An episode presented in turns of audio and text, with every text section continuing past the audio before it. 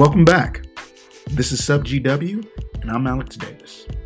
The episode you're about to hear features grad student Courtney Carruthers interviewing Allie Thompson, project lead at the Climate Service.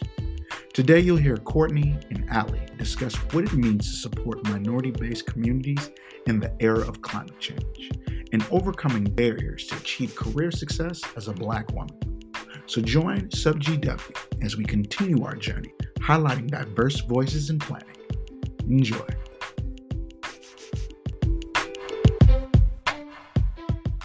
you. He didn't get to tell you or introduce me. So I'm I'm Courtney. I'm a uh, I'm a sustainable urban planning major at George Washington. Oh, nice. Awesome. It's nice to meet you.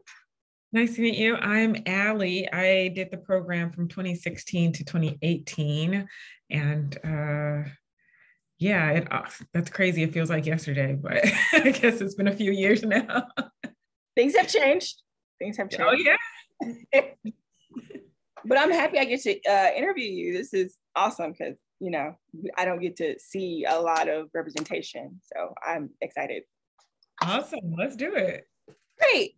Um, if you have any questions, feel free to ask me. Um, but I'm just going to go through a list of questions that I have, um, and just be as transparent as possible. Um, so yeah. Um, I did a little bit of research on you. Um, I was excited when Alex gave me the opportunity to do this um, because right now I am um, in uh, the program's climate change class, and I'm also taking low carbon cities, which you're not supposed to do. So I don't recommend doing that, but it has been very eye opening for me. Um, so just for starters, can you tell me um, or us a little bit about yourself, like where you're from, a bit about your educational background, and where did you go to undergrad and your major and stuff? Yeah, so I'm originally from St. Louis, Missouri. I um, went to undergrad at a school called Valparaiso University, which is in Indiana, and they had a really good school for meteorology at the time. And so as a kid, I always knew I was going to be in some type of scientific field. And uh, what caught my attention the most was atmospheric science and just kind of how the atmosphere works. And uh, so I studied uh, meteorology and geoscience. So it's just overall the study of the earth and its movement. And that was my undergrad. And I got an internship that led me to DC. I was working at an environmental nonprofit, uh, feeling a little unfulfilled um, because while I understood a lot of the background on atmospheric science and meteorology, I became more and more interested in how we interact as people with the atmosphere and what are the impacts to us humans living here. And so I didn't even know what urban planning was, but I somehow just started Googling around or different certifications or programs that had climate change and people. And I came across the GW program. And so I I enrolled uh, just for a certificate um, so I was only supposed to do like two semesters or something like that. And then I was just so interested in it. And I had taken so many courses already that uh, the professors were like, you know, if you just took like four more classes, you would have a full master's degree. And so that is how I ended up with a master's degree in urban planning and climate change management. Oh, wow. that, that's cool. I'm sorry. That's really cool. um, so how did you choose George Washington out of all places? I mean, obviously you got an internship and came across country, but I mean, and you just told us that sustainable urban planning was kind of like, you know, most of us will say, I you know, I personally said like this is something that I just looked up on, like Mhm. God this. And like, so how did you choose George Washington? Because obviously there are a few in the country that have like an environmental sustainability major. Generally, they're in, in California, but Mhm. how did you choose George Washington in particular? Yeah, so my reason was a little more, I guess, practical than I didn't make the decision with my heart. I made it out of just like logistically. So at, uh, at the time, I had a full, I gotten a full time job, and so I needed something local to do while I worked. And so this program allowed me to work full time and take classes at night. And it also had the sustainability and climate aspect where some, um, I think a majority of the programs I looked up didn't have the climate aspect. And so um, yeah, not a lot of thought went into it, to be honest. it was just like, where can, and at the time, you know, this was before COVID and everything. So we had to be in class in person. So I needed to be uh, on campus after work and needed to be able to commute there in less than like 30 minutes. So. Oh, wow. Yeah, I, I get that. I, it's tough. It's tough. I'm not to lie. Yeah. So can you tell us a little bit about your current position? okay, where to start? Because how starting from urban planning into what I do now, I think I told Alex is not it was not a straight path. But um, so what I do now is I work for a tech startup. And what we do is we build a product called Climanomics that um, measures and monitors climate risk.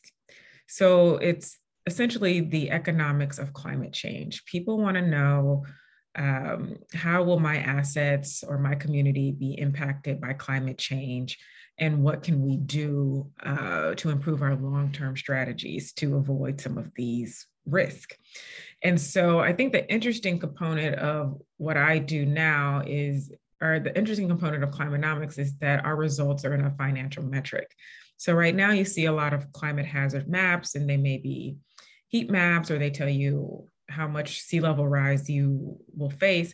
But what climanomics does is we take it a step further and assess the vulnerability of your assets and give you a result in financial metrics.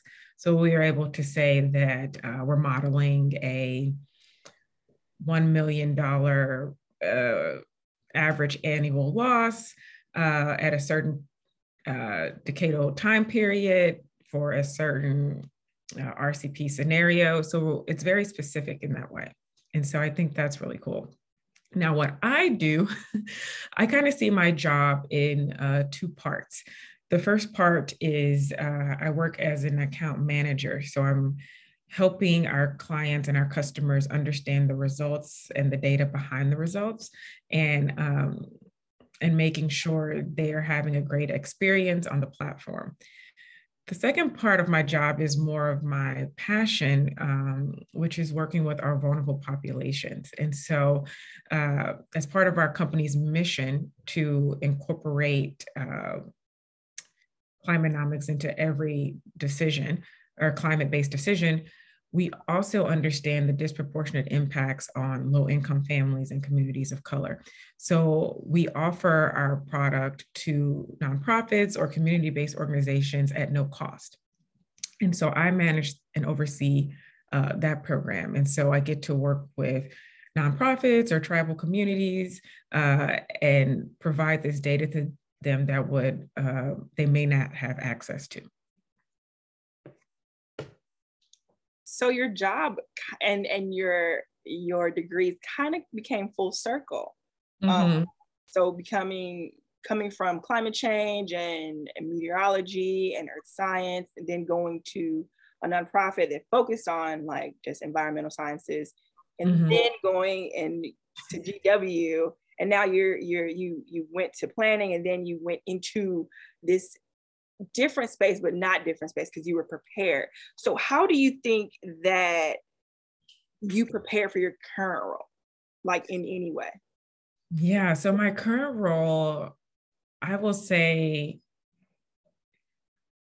this may sound cheesy, but it's kind of like I I prepared my whole life for this, you know, like I know how cringy that sounds, but no, literally every aspect of my career before this has put me here.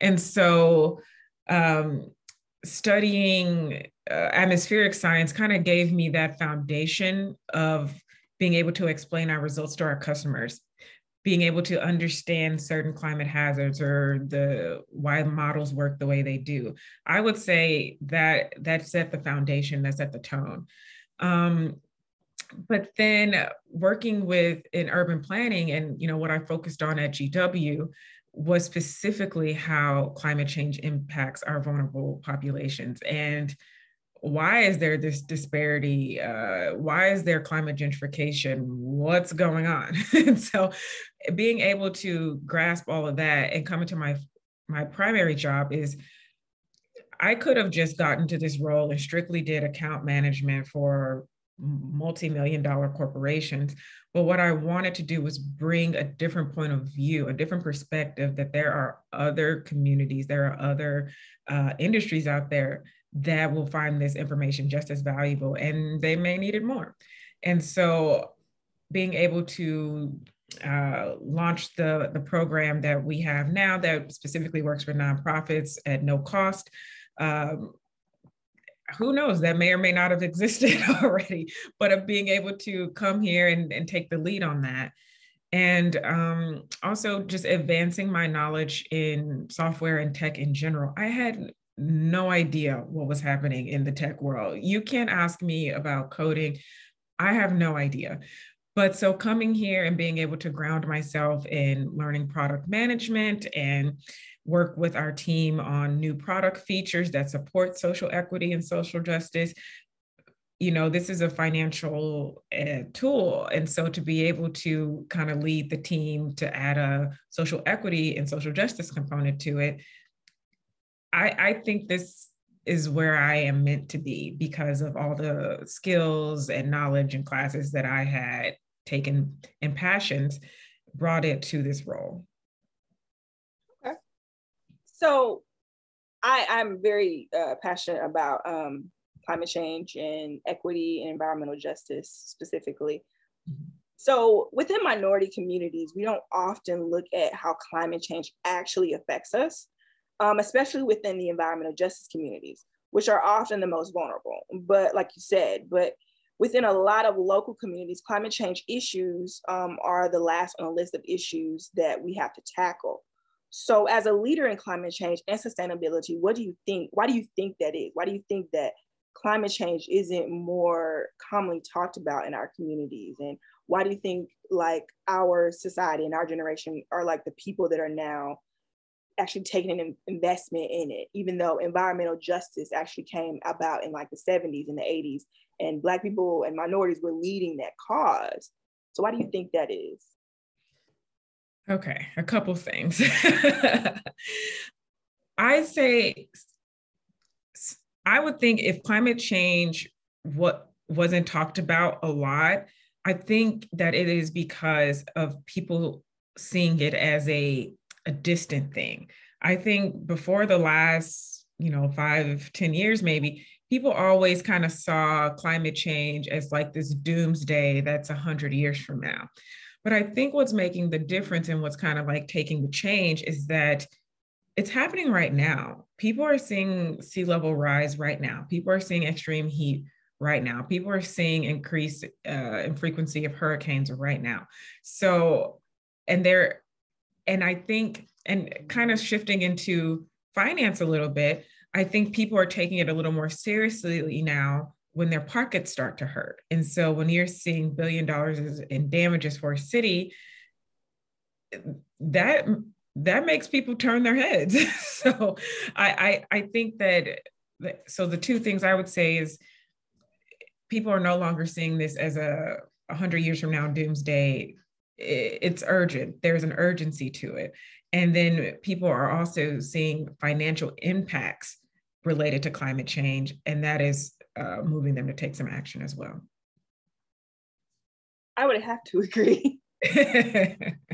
so, kind of to pivot a little bit, um, one of the biggest takeaways um, from your experience um, is that you don't really consider yourself as a planner per se. Obviously, right now you, you don't consider yourself as a planner in your current role, but you have worked as a planner.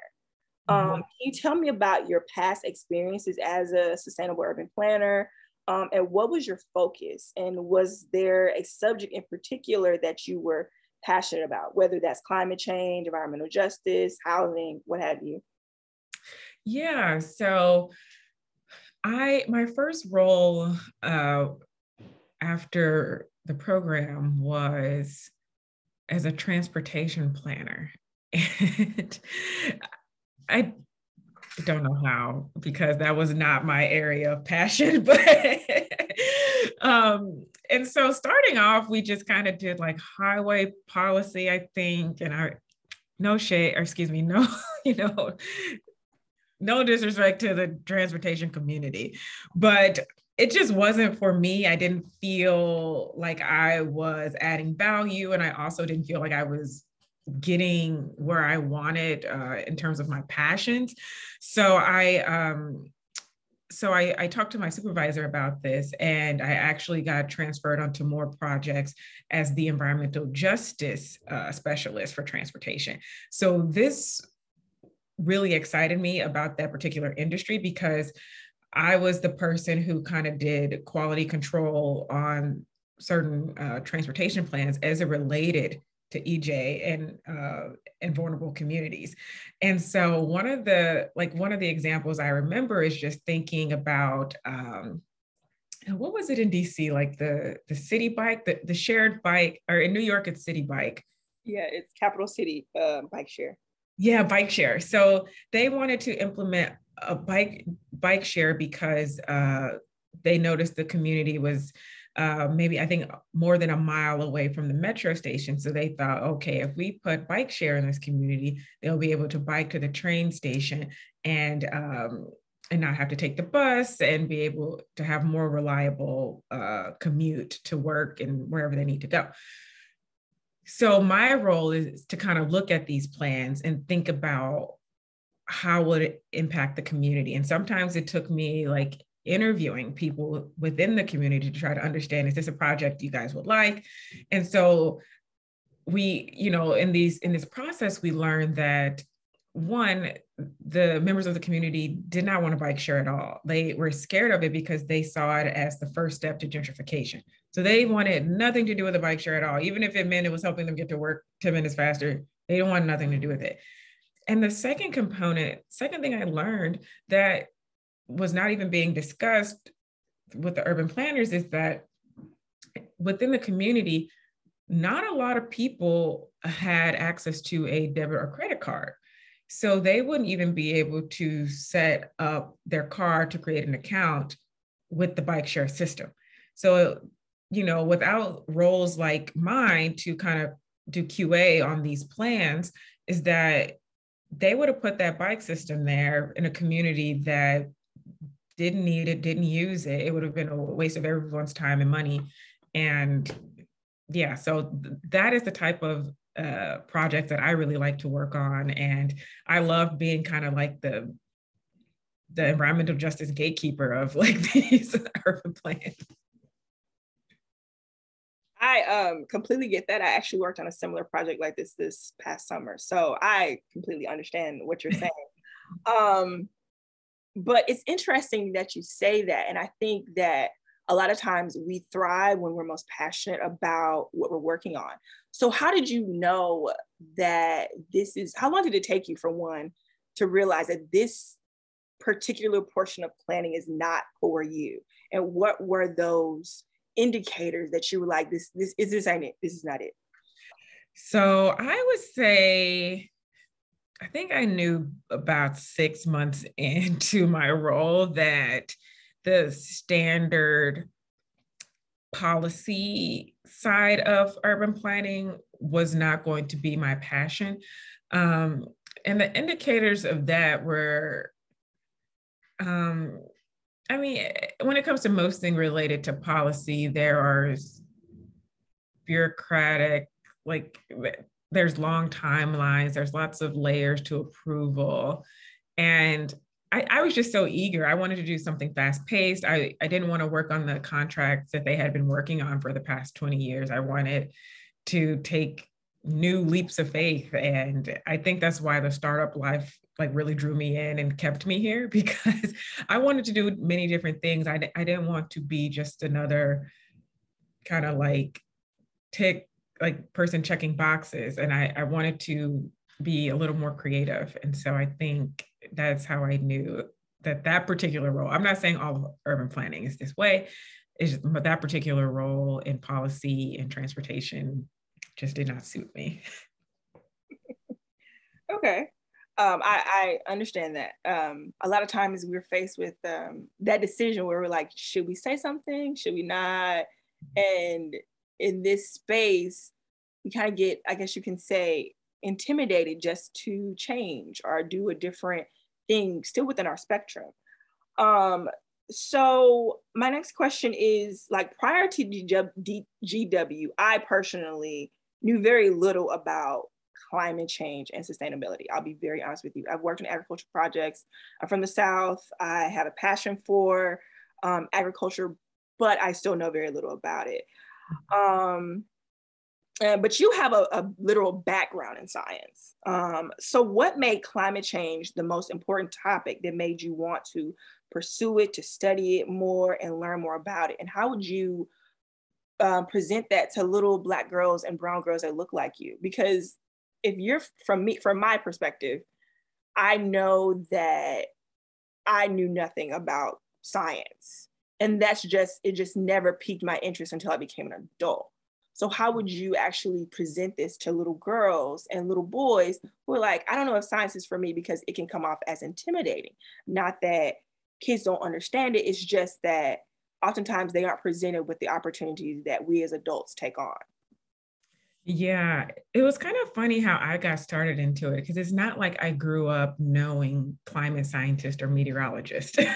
so, no one in my family or no one in my vicinity as a child could have told me about this. I got into meteorology I think because I was scared of it. So and and I'll be honest, you know, growing up in Missouri, we're very prone to tornadoes and I just was terrified all the time of these like massive thunderstorms and tornadoes and earthquakes. And so I was always just interested in how the earth worked because I guess I thought that curiosity and wanting to understand it would help me be less terrified of the next tornado. And so and so in grade school, we had a class uh, where we started learning about clouds and the atmosphere. And I was like, oh my goodness, like this is my thing. And it just stuck ever since the sixth grade, it just stuck. And so I'm not saying science is uh, for everybody. But if you are even the least bit curious about the field, check it out, stick with it. Um, there are so many more resources and groups out there now um, for support that if you have a strong interest or a passion in it, it's out there. It's out there. That's true. And I believe that. Um, I think, like you said, it's scary. I, I, grew up in, like I said, I grew up in the South and um, tornadoes, hurricanes, flooding, like everything. the weather is crazy. And, and I never would have thought to think, I never would have thought to say, okay, this scares me. I'm going to look into it. So I won't be scared. And yeah. I think that's how we have to navigate life and our career fields.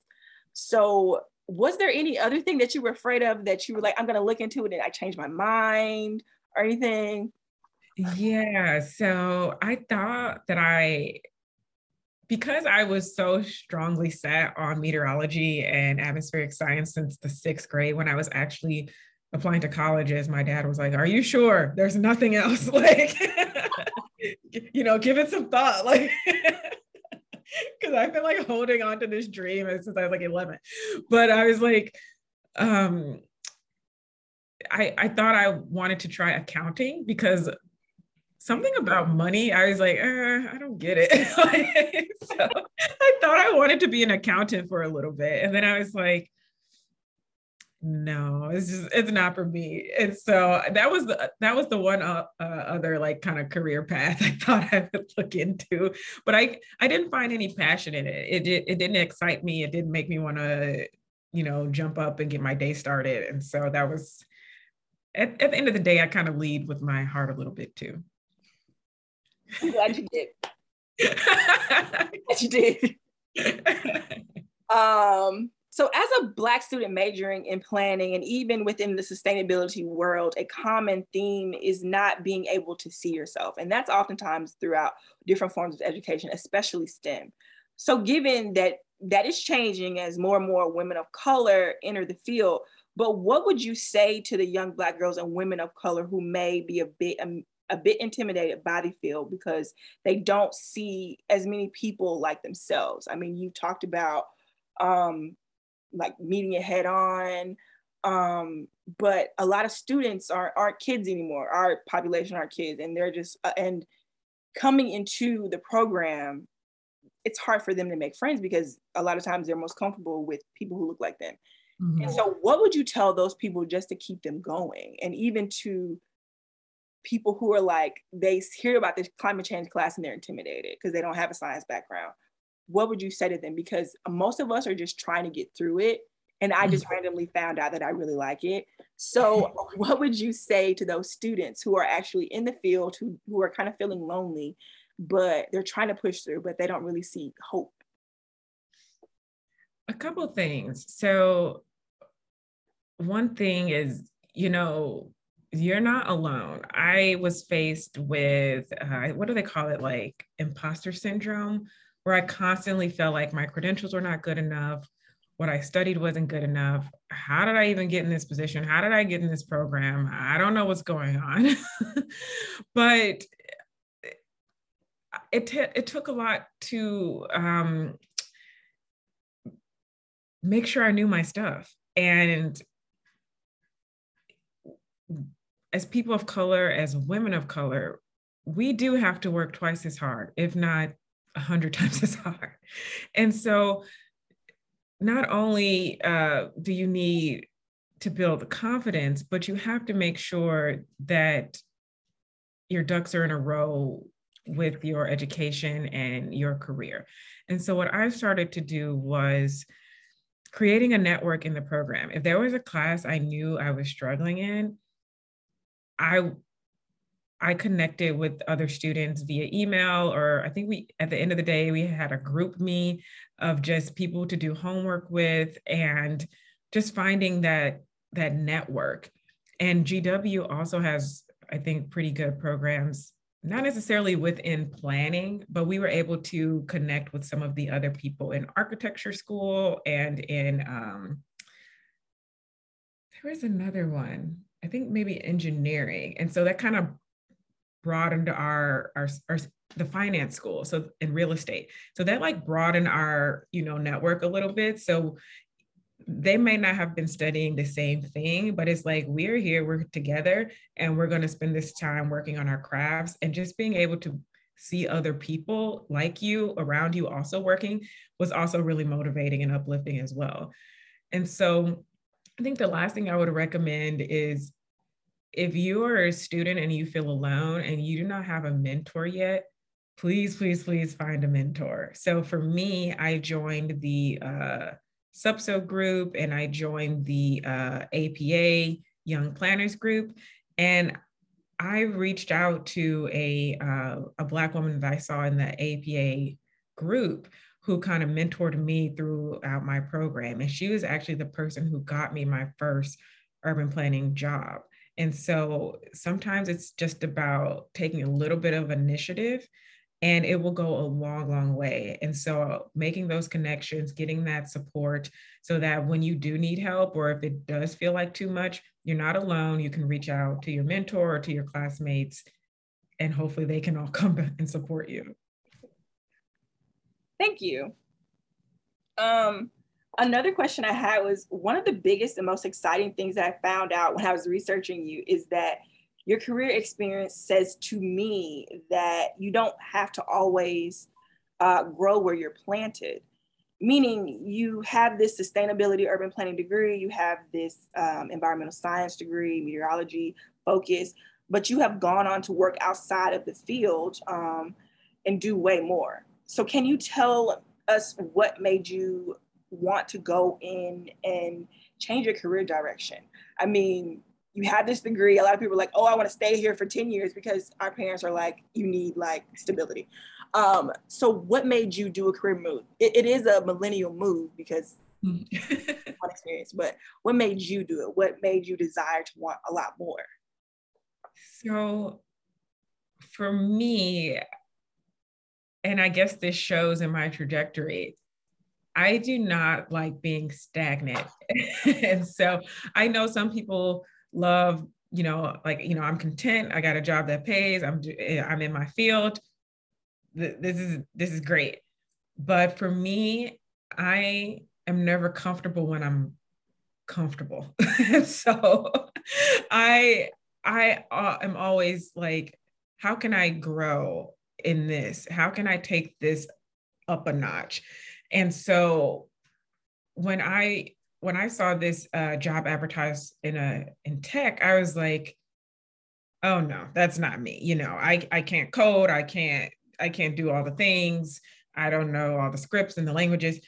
But then I I realized I was like, okay, this opportunity sounds amazing. I just saw it as an opportunity for myself because I was like, it's an opportunity for me to learn more about tech. But look at my background. I have something to offer here. And uh, in my interview, that's how I positioned myself, and it worked out, thankfully. but I, I saw it as a learning opportunity. And um, I also was talking to one of my mentors who said, you know, when when um, men read job descriptions, if they even qualify for 50% of the of the qualifications, they're going to apply. Whereas a woman may see a job description, if she, she only qualifies 80%, she won't apply at all. And I was like, okay, I will not be, I will not be a stat. I will not, you know, I'm just gonna aim for it and, and see what happens. I, I think I can pitch myself. I think I can position myself and hold my weight. And so it worked out. And so I think it's it's about not necessarily chasing something, but if you're in a position that is not fulfilling you, then I think it's okay to step away from that. And it, it took me a while too, because I, I was like, oh, I have this urban planning degree. What did I go to school for two years for? What did I pay for this for? That assisted me in a way, you know, it helped me get the foundation knowledge that I need in climate change and urban planning. And it helped me look deeper into my passions about working with environmental justice communities. And it helped me meet the people I needed to meet that would advance my career later on. So it's never a waste, but it, and it's always okay to pivot or change into something because it's still growth. That's how I see it. so, what do you say to people who are battling imposter syndrome? Because it's it's it's very prevalent in in black women especially like we can be overqualified and still think we're underqualified for a position because a few rejections can be life altering so, mm-hmm. what do you say to women, especially when you've moved careers, you've gotten degrees, and sometimes even you still battle that situation? Like, you have to tell yourself, what do I have to offer? So, what do you say to to women who and people who are who have to deal with that as well? Yeah, that's tough because I know everybody's situation is different. Um, when I was struggling with this at work, I'm like, I'm not good enough for this. I'm not good enough for this. I actually set up like a, a mid year review with my supervisor just to straight up ask am, I, doing a good job? Is, is everything okay? What areas can I improve on? And I think they were just kind of like, yeah, it's fine. Like, yeah. and so it reassured me like, okay, I'm where I'm supposed to be. I'm here for a reason. I'm doing my job well. And so that kind of like reassured me that I I'm not, you know, just floating along here. I'm here for a reason. Um, and it's because they my team saw me as qualified for this role. And so it's hard to say for people who are dealing with that who are maybe just job hunting or still in school I don't know, maybe I wish I had a little more time to think about that question. But um, I think my overall sentiment is that you you didn't graduate from high school and college because you were uncertified. Like you have the credentials there, you know what you're doing. If you're in a graduate program, you you were accepted for a reason. You're there for a reason. Um, and a couple jobs in the interview process may not pan out, but the right one is out there for you. Um, yeah, that that one I want more time with, but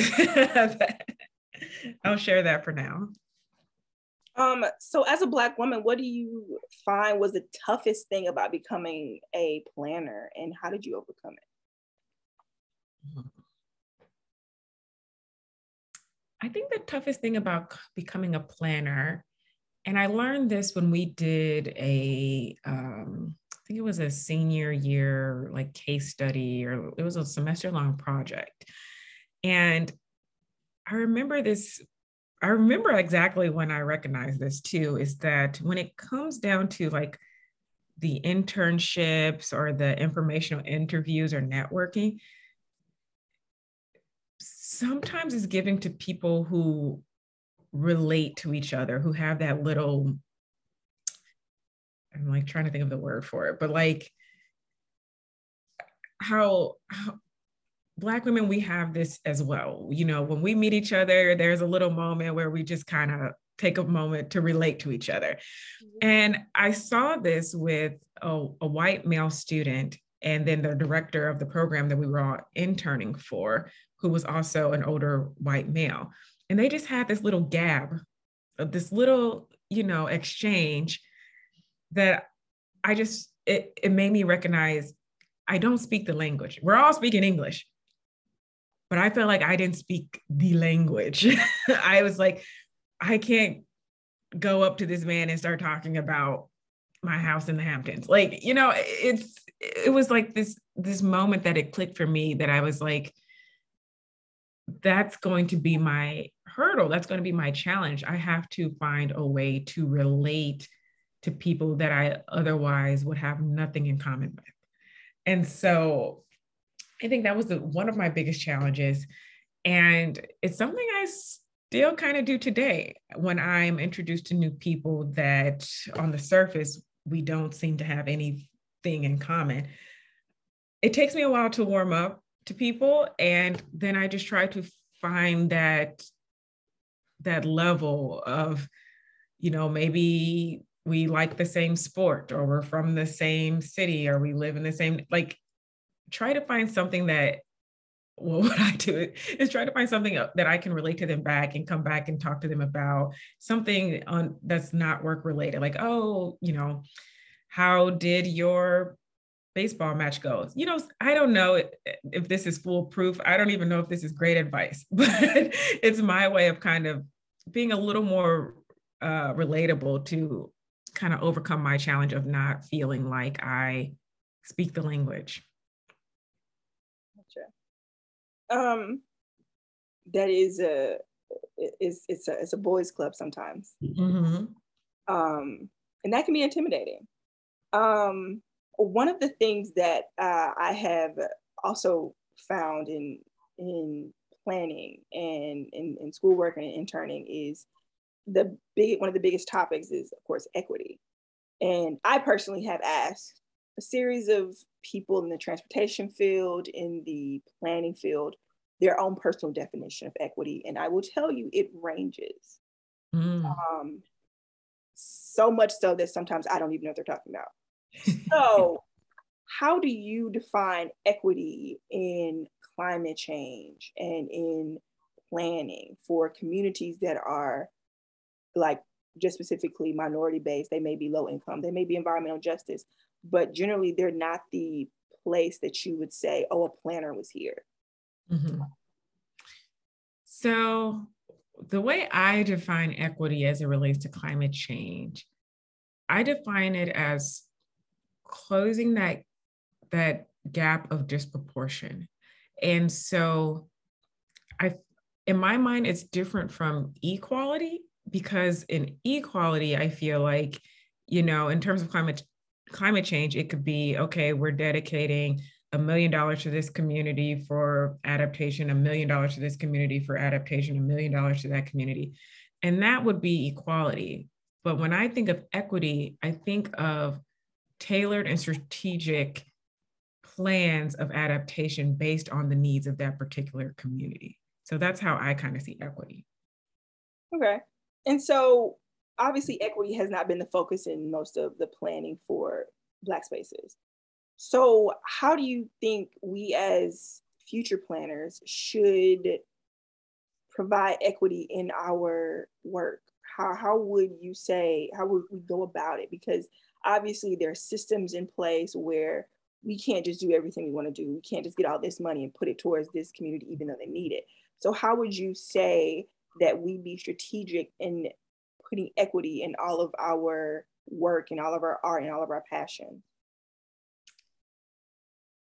So this is challenging because there's like theoretically what you should do, and then there's like the reality of it. um, so in reality, equity costs money. And the reality is sometimes we don't always get those resources to the communities that need it most. Um, so, okay, what can we do?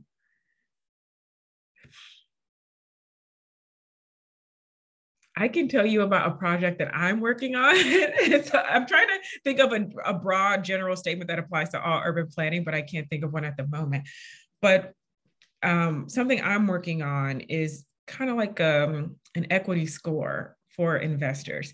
So in investors are you know are looking to develop real estate, they're looking of where to invest their money in communities. What we're working on is a tool that will give investors uh, a score or a number to, to show them what communities need it most, which communities are the most vulnerable and what benefit the most from their investment. So there's things like that coming down the pipe, like in technology and in climate science that um, will support the financial decisions of investors and which communities they turn to. Um, I know that's not a broad example for how we should all tackle equity, but I just wanted to give an example that can hopefully pivot and lead to bigger uh, ideas. I think that is a big idea, having an equity scorecard at this point, because I mean, I know equity isn't a new topic, but it is a new topic, if you if that makes sense. Like we're still we still don't have it together. Um, and anything that can bring shine light on an inequitable situation is beneficial.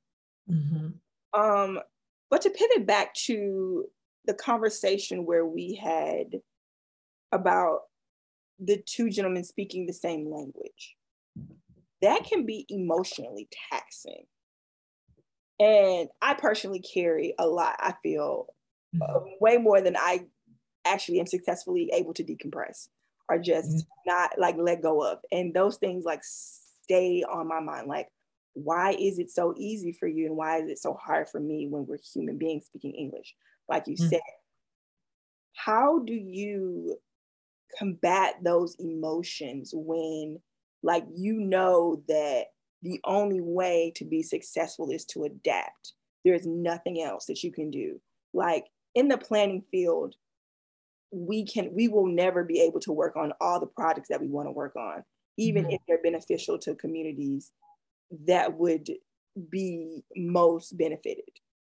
How do you like face those challenges? You have to wake up every day and know that essentially you're excluded from this place, but you still have to make an effort because it's your job, it's your livelihood. How do you combat that? Like those emotions that that just come about and you're like, how, what, how do we get here? Well, I will start by saying, first and foremost, I have a therapist. so, and so when it all gets too much, you know, I, I do know that I try not to bring attach so much emotion to it. I try to let a lot of things, I just, I try to tackle, okay, which things can I emotionally and mentally take on right now? And I try not to, you know, go above my threshold. um, but there are times where I do, where I am emotional about that because I think if my hair was different, if my skin was different, if my gender was different, or whatever it is, would this whole experience be different? And I think if I spend too much time dwelling on that, it would not, it, wouldn't be productive to me in my career. So I try not to bottle that up so much. Um, but what I, but in moments where I, where that does come to front of mind, I, I just take it back to, you know, the few things that I know for certain. It is that I am smart, I am capable, and at the end of the day, we're in the same room at the same company, working the same job, or we're all in the same room in the same class, going to the same school. So I am no less than anyone in this room. And so I remind myself, I ground myself in those truths, and I proceed to go above and beyond where, where I need to and still chase the dream and the passion that I started out with. So, as a planner, as a climate advocate, as a scientist, what is the most fun? the most fun is meeting new people and explaining to them kind of like your background or like what you do for work. On the urban planning front and the climate change front, like people never expect it. And then you get to talk about urban planning and climate change. And because these are things that people encounter on their day to day life, but they don't always think about it. They don't always know what kind of the strings we're pulling and things were moving in the background in terms of city planning or climate change management. And so these things affect people day to day and they don't know it. And when they find out it's an actual job, they are so interested. and so it's it's an educational moment and it's just a I don't know, I think that's really really fun and I know we've had, you know, stifled uh travel due to COVID, but I really like uh traveling to and visiting different communities and being able to interview people and talk to them about what they're facing in their community. And so that part used to be really fun but not so much.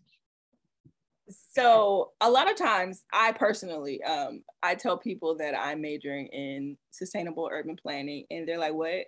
And so the most interesting one was telling my parents that you know this is what i want to pursue. They was like what is that?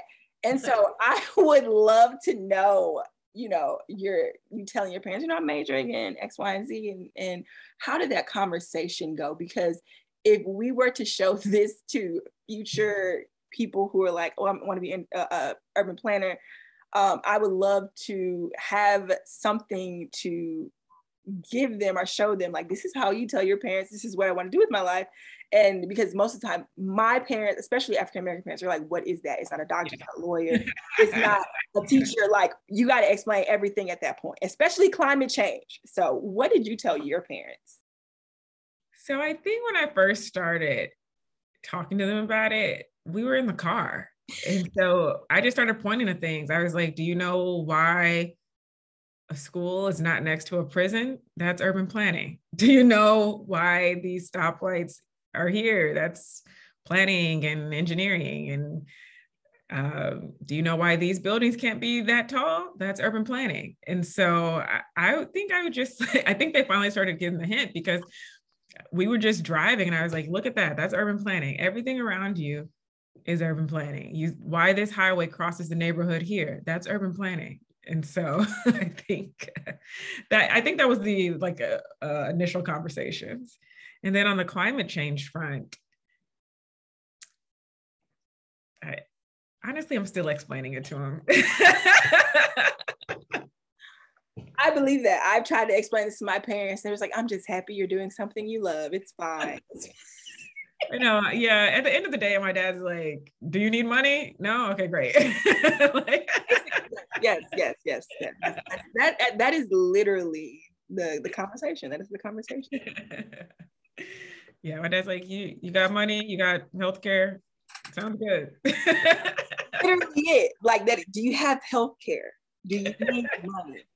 Do you have a place to live? Everything's okay. Okay. What what what's next? Like, yeah, it's fine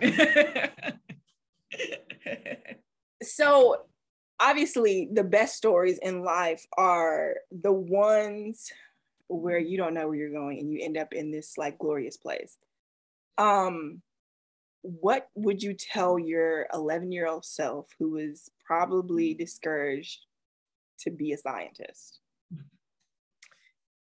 Um, it sounds this is weird, but as an urban planner, but as like an actual planner at heart, I've always had a plan.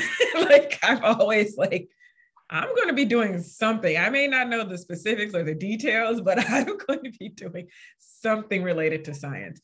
But I would, I think if I had to, if I ever had any, you know, doubts, it was like, am I smart enough to do this? Um, am I smart enough to get a scholarship to pay for this? What if we can't afford college? And I think uncertainty really, I don't like uncertainty. so I, and so I would just, um,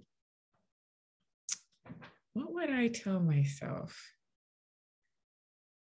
I, I would tell myself, don't spend too much time worrying about things that are out of your control. Um, what can you do today to set up for your future? What can you do next week to set up for your future? And what can you do maybe in a year from now? And just focus on those three things. I would get so anxious and stressed about all these little details that later wouldn't even matter in a year or wouldn't even matter a month from then. And so I just try to break it down like, okay, what can I do about this today? What can I do about this next week? And maybe like, what can I do about this next month? Anything else is above me. like, I gotta let it.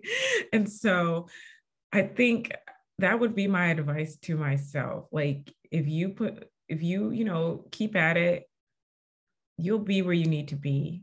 And don't spend too much time worrying and stressing yourself out about things that were already out of your control. So work on the things that you can't handle. Okay. Last set of questions regarding the environmental justice community. Um, I've spoken with a lot of community engagement specialists and a lot of planners and policymakers. And they find it really hard to get it right, I guess you can say, mm-hmm. in building and creating space that specifically is beneficial to the environmental justice community. Um, but doing it yourself is a little bit different. Um, I feel like sometimes at the end of the day, when you go into these environmental justice communities, they're a bit more accepting of someone that looks like them. Mm-hmm. Um, I'm not saying that they're always more accepting. I'm just saying. Right. so, what do you have? What advice would you give to people who are working with the environmental justice communities? And like, what advice would you tell them when you're going to these communities to help to make changes because essentially you're being sent there because there's already a plan coming down the pipeline. Mm-hmm. And a lot of times they are apprehensive, not of you as a person, but you as a person who's in this career path. And you're sent to be this liaison for the government or for the city. And they don't trust the city. So, right. what is your advice to us as planners um, in an effort to help them and to in an effort to be the liaison between both mm-hmm. i would say one earn genuine trust. Try not to and i've made this mistake too. I'm like oh i'm going in this community where a lot of people look like me. That does not guarantee trust. So try to earn genuine trust. Two don't overpromise on anything that the city cannot deliver. If you do gain trust with members of the community, they trust you. And so if you have to backpedal or back down for something based on like what the city is delivering, it does not look good for you. So try not to overpromise, but over communicate uh, what you're there to do and what you as a person can actually deliver on. So those were my top two lessons I learned because I know sometimes we see people in certain situations and we just want to say, "Oh yeah, we'll we'll handle that. We'll take care of that. Oh, we'll you know we'll resolve that concern." But if you take it back to work or take it back to the city, and that's not a part of the plan or it's not in budget, you have to go back to the community and you know backpedal or say it's not going to work out. So avoid over promising, always over communicate, earn genuine trust, and mm, I would say try your best to find creative ways to uh, increase involvement. The more public uh, comments and suggestions that you get, the better the project is going to be. But sometimes it's hard to get people to talk to you in the first place, or sometimes people are defensive if they already don't like the plan. And so I, I just remember like the the standard was these meetings either like during the workday like community meetings like during the workday or at weird hours. And it just i don't know it just didn't feel unique to the community who either worked multiple jobs or had to handle childcare. And so i'm like what are we actually gaining? We're not getting public comment if no one's showing up and so be unique and be tailored and be specific actually get to know the community so you can connect with them and what would you say to well i'll start it this way a lot of times when you're sent in as a person to be the liaison, uh, most times you're the first person to do it. Mm-hmm. Maybe the first person, especially the first person that looks like you to mm-hmm. do it. So when you're talking to these people, you have to relay these messages back to your place of employment. Mm-hmm. And they already have, like I said, something's already coming down the pipeline. How do you tell them we need to stop and re-look at this situation because you said in a previous question like they wanted to put in like bike share and it just mm-hmm. wouldn't be beneficial which is happening a lot there's a disconnect between the people who make the policies and the people who actually utilize the policies so what would you say to your bosses like this is why we need to stop or how we need to stop we need to start over we need to do this again when there's money already being funneled to this project yeah so I know like my gut reaction is sometimes is to lead with my heart and say, you know, this isn't going to work. The community doesn't want this. But I've learned uh, when I needed to talk to a supervisor, I needed to come with like kind of like a cost benefit analysis. I need to be able to t- attach something factual uh, to my request. And so even if they've spent money, I would say you're going to get so much community pushback from this that we're going to have to redo this and it's going to double the spend. You know, I would try to put it in a way where it's like it is in your best interest as a company or as the planning group to not proceed this way or maybe pivot a little bit because we'll save money and time and staff time in the long run. I think for me, those types of scenarios work better because now we're restructuring the budget, we're restructuring the schedule and bandwidth, as opposed to just say the community doesn't like it, you know, pack it in. Um, but I think coming with a little more substance to your request and a, a pivot plan, I think will be um, easier to be uh, adopted. Thank you so much.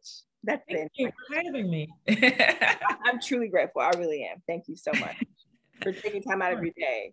So, yes. Of course, of course. Well, yeah, let me know if you need anything else or have any questions. I'm happy to throw my email in at the end of this and people can reach out. Perfect. Thank you. We'll All be, right. we'll be checking in with you soon, okay? Okay, take care. Bye. Bye. Nice meeting you.